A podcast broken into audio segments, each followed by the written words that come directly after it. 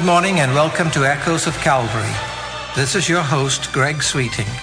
Thank you for opening your home to us this morning. I invite you to now open your hearts and worship with us as we share from the Word of God. Stay with us as we share comments and illustrations with a spiritual application, present special music to call us to worship, and in a few minutes, Pastor Alan Lee will come to share insights from Scripture and explain how to apply God's Word that we might grow to be complete in Christ.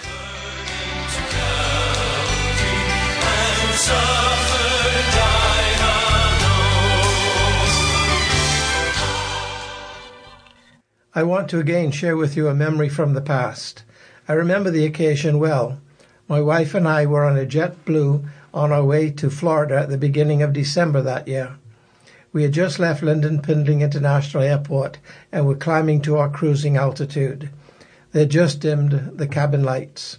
It was about six o'clock in the evening. I was relaxed, my eyes were closed, and I was probably drifting off into a good snooze since I had had a rushed day getting ready to travel and had been up since about six o'clock in the morning for my usual Saturday morning tennis game, my weekly exercise. In that state of semi oblivion, I became aware of somebody touching me firmly, trying to get my attention. It was my wife. She was trying to get my attention. When I opened my eyes and looked to see what it was that she wanted, she pointed out of the cabin window. I looked out in the direction in which she was pointing. Then I saw what it was that she had wanted me to see so much she was willing to disturb me in my slumber.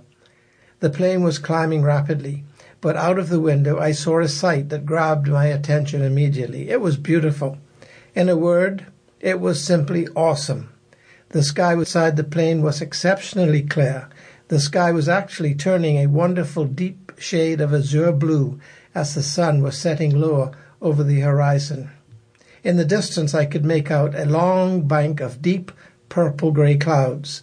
Blazing up from behind those clouds was the most brilliant burst of orange red sunlight that I can remember ever seeing in my entire life. I have seen many lovely sunsets in my 67 years, and many were unimaginably beautiful, but they were probably all seen from Earth's perspective. It was at that very moment, maybe 10,000 feet above the Earth's surface. Perhaps it was this new perspective and the clarity of the atmosphere at that elevation that gave me the hues of that sunset that was so superlative, unimaginable brilliance. Whatever it was, incredibly glorious in its impact on my sensory system.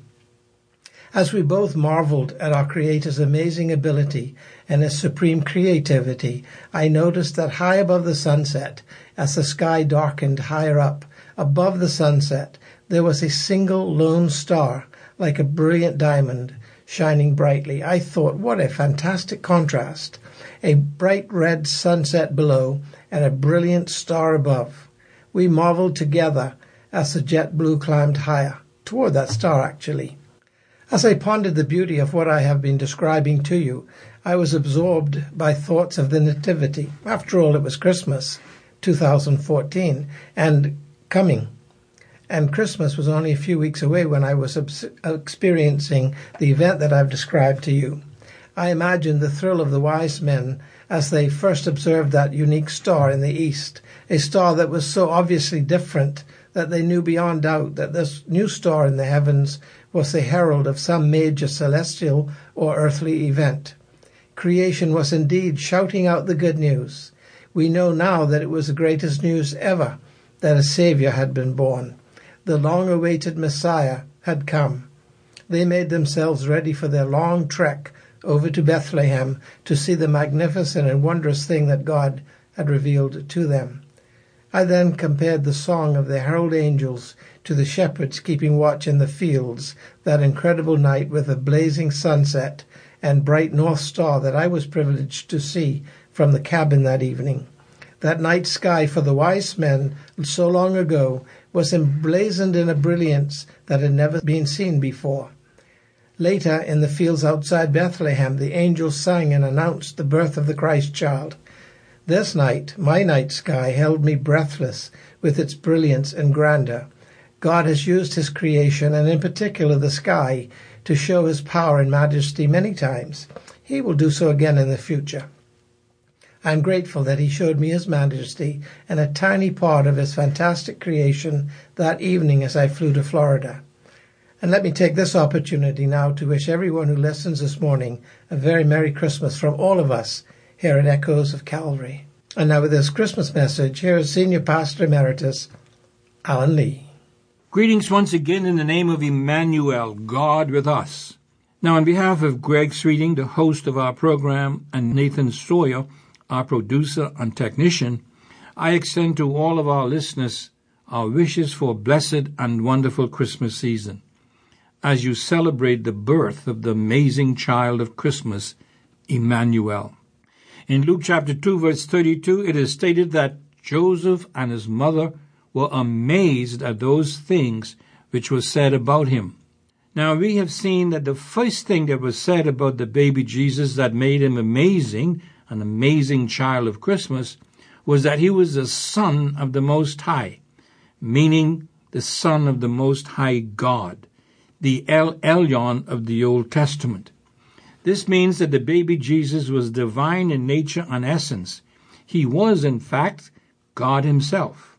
We also saw that the term signifies that He is equal with the Father in all aspects. He is equal in nature, in work, in power, in authority, in judgment, and in honor. Christmas, therefore, and this is my focus, my emphasis in these messages, Christmas celebrates the birth of God into the human race while remaining to be totally God. What an amazing, awesome statement that is. What an amazing phenomenon. What an amazing child, this child of Christmas. But the second equally amazing thing about the child, who is God, is that this child was also man. Luke 131 says, Behold, says the angel to Mary, you will conceive in your womb and bring forth a son. What an amazing statement again. Now, it is an amazing thing for God to come to earth to visit man on any level. He is so far apart and separate from his creation, including man, that this is an amazing thing to occur at any time. But he had done that in the past. God came and went in the Old Testament without the need of a human mother, without human birth. He appeared in the form of human beings. These appearances are called theophanies, God appearing in human form. But however spectacular they were, uh, these were only temporal appearances or manifestations of God. We believe actually that they also were pre-incarnate appearances of Jesus Christ. But God's first appearance to man was when he walked and talked in the garden in the cool of the day with Adam and Eve. He came down to Mount Sinai later and showed his back to Moses, the text says. He showed himself to Abraham also in the form of an angel. But in none of these appearances did he have to, or was he born, especially born of a woman. He did not become human. He simply appeared as or in the outward appearances of a human being. It was not until the first Christmas that God actually became a man while still remaining to be God. That's an amazing feat, to say the least. But that's exactly what this amazing child of Christmas did. And we must never lose sight of this fact, my friends. We must never lose our amazement of this wonderful event. We must do everything to safeguard, to proclaim, and to celebrate this amazing event, this amazing child of Christmas. So when Gabriel said to Mary, You will conceive in your womb and bring forth a son, he was emphasizing the humanness and the humanity of Jesus, the Son of the Most High God. He was and is God, a very God, and also man a very man, meaning that he was totally God while also being totally man. What an amazing child Emmanuel was and is. Look for a moment at chapter 1 of Matthew, verse 19, and I quote, Joseph, her husband, being a just man, and not willing to make her a public example, was minded to divorce her. End of quote. When Joseph found out that Mary was pregnant and he knew he had never had a relationship with her, he decided to divorce or annul the betrothal arrangement because he concluded that she had been unfaithful to him. But the text goes on now, and I quote, But while he thought on these things, an angel of the Lord appeared unto him in a dream, saying, Joseph, son of David, do not be afraid to take Mary as your wife, for he has been conceived in her by the Holy Spirit, and she shall bring forth a son. End of quote. Jesus, my friends, was conceived from within, not from without, by God the Holy Spirit, and not by a man. Yet her offspring will be man as well as God. What an amazing thing this is. What a mystery this is. And this is what Christmas is all about. The birth of this amazing child, Jesus or Emmanuel. Luke chapter 2 and verse 6 says, and I quote, So it was that while they were there in Bethlehem, the days were accomplished that she should be delivered. End of quote. In other words, the usual, normal, natural nine month pregnancy of a mother to be had run its course. This emphasizes that Mary's birth was as normal and natural as any other birth. The miracle, the amazing element, is the way in which she became pregnant, not in the way she gave birth. Jesus Christ, the amazing child of Christmas, was conceived by the overshadowing of the Holy Spirit, a divine action that we will never be able to comprehend. However, like all other human babies, he was born through the normal stages of human pregnancy. Notice what is said in an almost matter of fact way in verse 7 quote, She brought forth her firstborn son. End of quote. Notice the emphasis is on firstborn. This shows that all of Mary's other births and conceptions were natural and normal, and she did have them. However, Jesus' conception was unique. He had no human father. Now, how did Mary do this? How can a woman give a natural birth to a totally human child without the aid of a human father? That's the amazing phenomenon of the first Christmas, my friends, that we must never lose. That's just as amazing and profound as the child being God, him being man as well. The amazing child of Christmas is as totally man as he is totally God. He was and is a real human being, just like you and just like me. In Hebrews chapter 2 verse 17, the text says, and I quote, Wherefore in all things it was fitting for him that's Jesus, to be made in all things like his brethren. And again in verse 15 of chapter 4, he was in all points tempted like we are, yet without sin. End of quote. Galatians 4 4 says, In the fullness of time, God sent forth his Son, made of a woman, made under the law. End of quote. In other words, he was born like everybody else. He came into the world like everybody else, obligated as all human beings are to keep the law of God. That's also happened to Jesus. He was made like his brethren in all things except for sin. If Jesus were to be an acceptable substitute for the sin of man on the cross, he had to be man as well as God. If he was to arise from the dead for man, he had to be man, and in order for him to die, he had to be born as a man. That's why Paul could say, We have one mediator between God and man, the man Christ Jesus. That's 1 Timothy 2 5. Jesus' parents were astounded that he was God. They were astounded that he was man, fully God and fully man. A miracle child indeed. An amazing child. That's why we can now sing such things as Holy infant, so tender and mild, Word of the Father, now in flesh appearing. See him in the manger lay, veiled in flesh the Godhead see. What child is this who laid to rest on Mary's lap is sleeping? Sleeping, my friends, just like any other baby. The babe, the son of Mary. Another writer says, But of lowly birth didst thou come to earth in great humility. Another one says, He was born of David's line, offspring of the virgin's womb, pleased as man with man to dwell. Jesus, our Emmanuel. My friends, I say again, He is God with us even today. Fully man, fully God. What an amazing child, this child of Christmas. But the third amazing aspect of this child of Christmas is the fact that he was not only fully God and fully man, but that he was also a sinless man.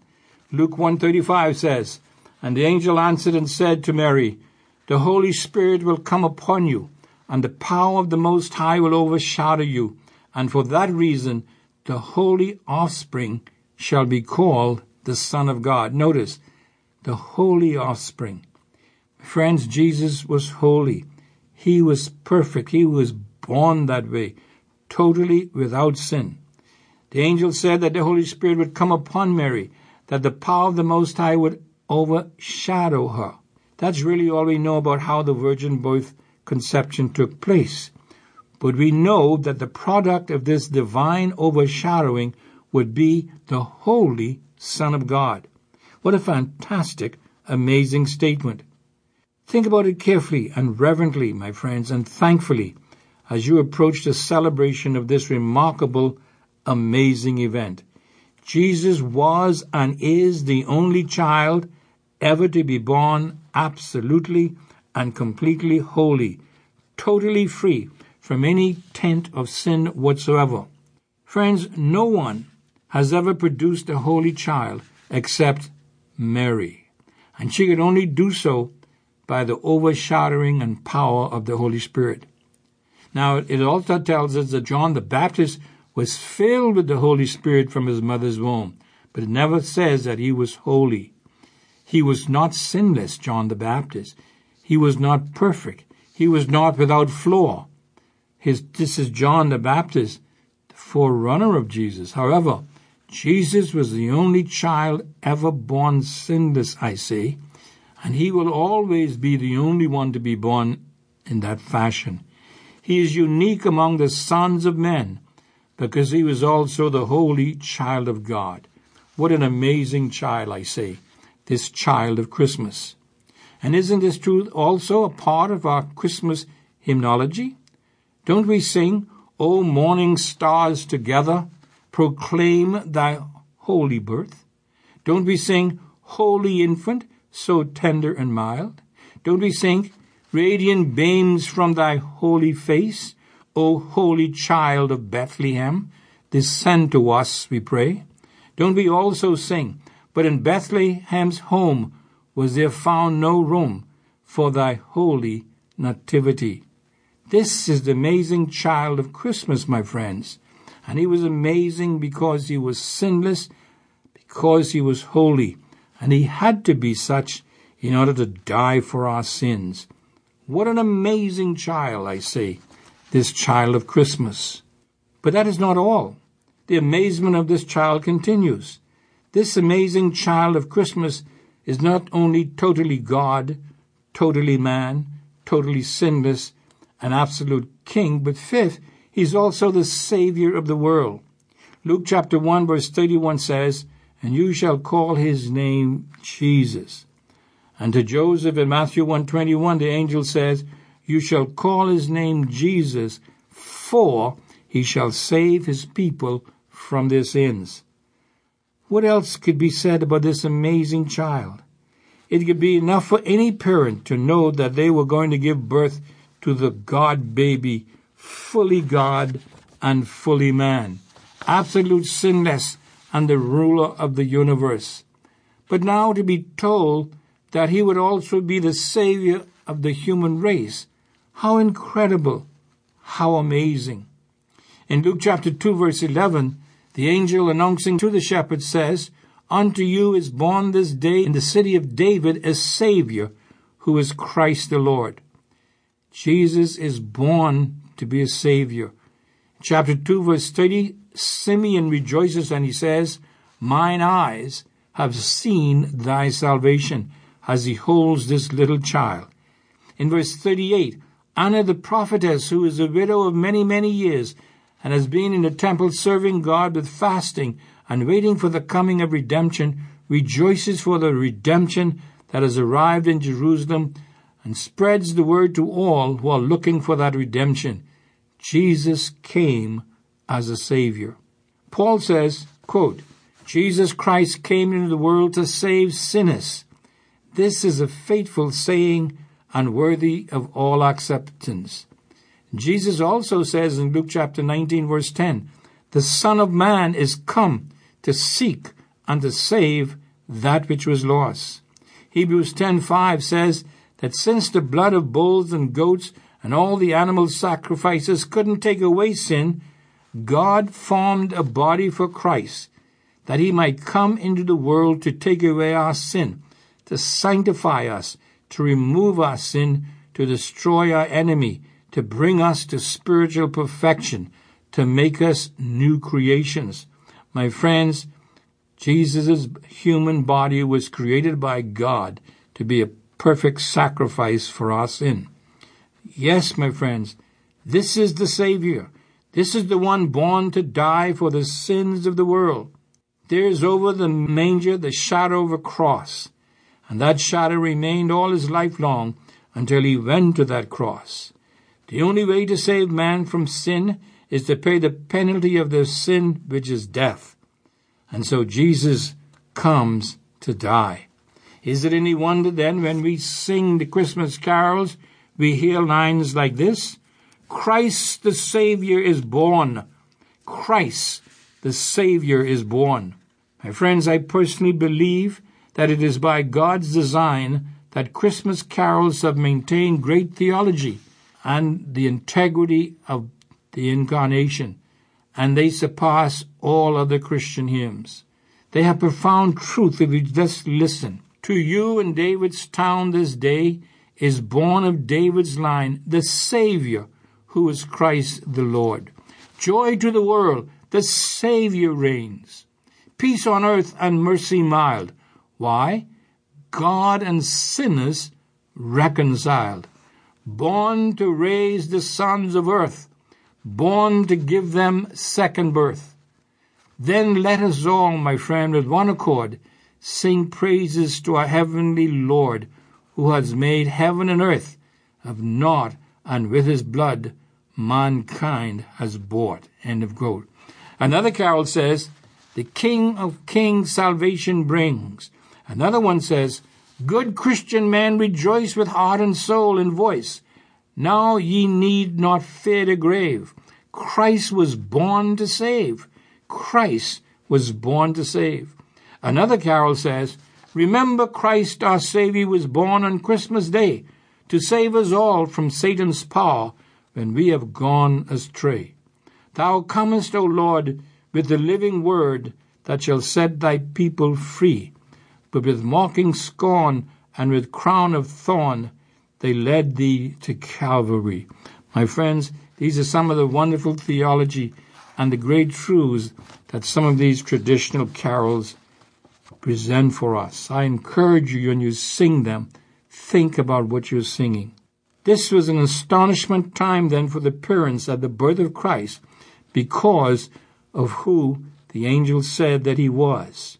He was born a Savior, and his parents were amazed at what they were told by the angels. I trust that the same wonder and amazement is in your heart as you hear and you meditate upon these great realities during this season. I trust that you will really worship Emmanuel, God with us, this amazing child. As always, this is Senior Pastor Emeritus Alan Lee saying, Selah, think and act on these things. And oh, yes, please have a blessed Christmas.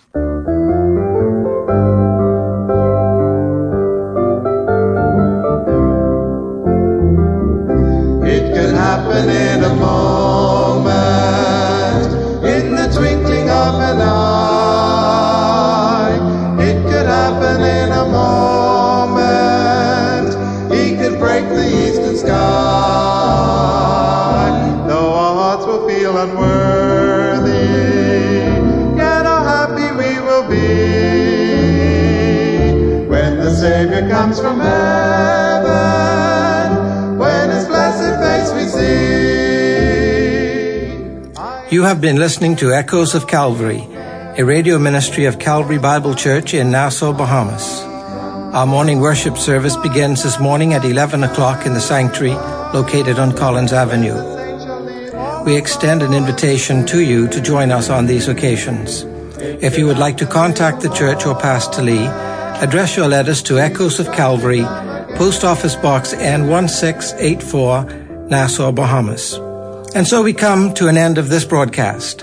I invite you to think about the message this morning. Consider the one who is our Savior and Lord. Grow to be complete in Him. And remember, as echoes from Calvary stir in your heart, keep listening for that shout, Maranatha, the Lord is coming soon. There forevermore to.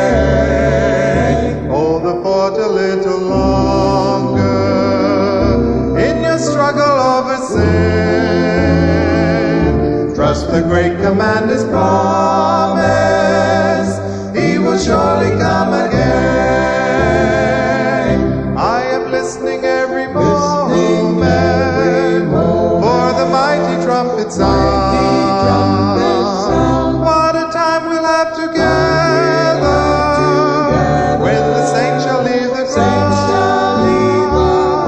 and our toiling will be over.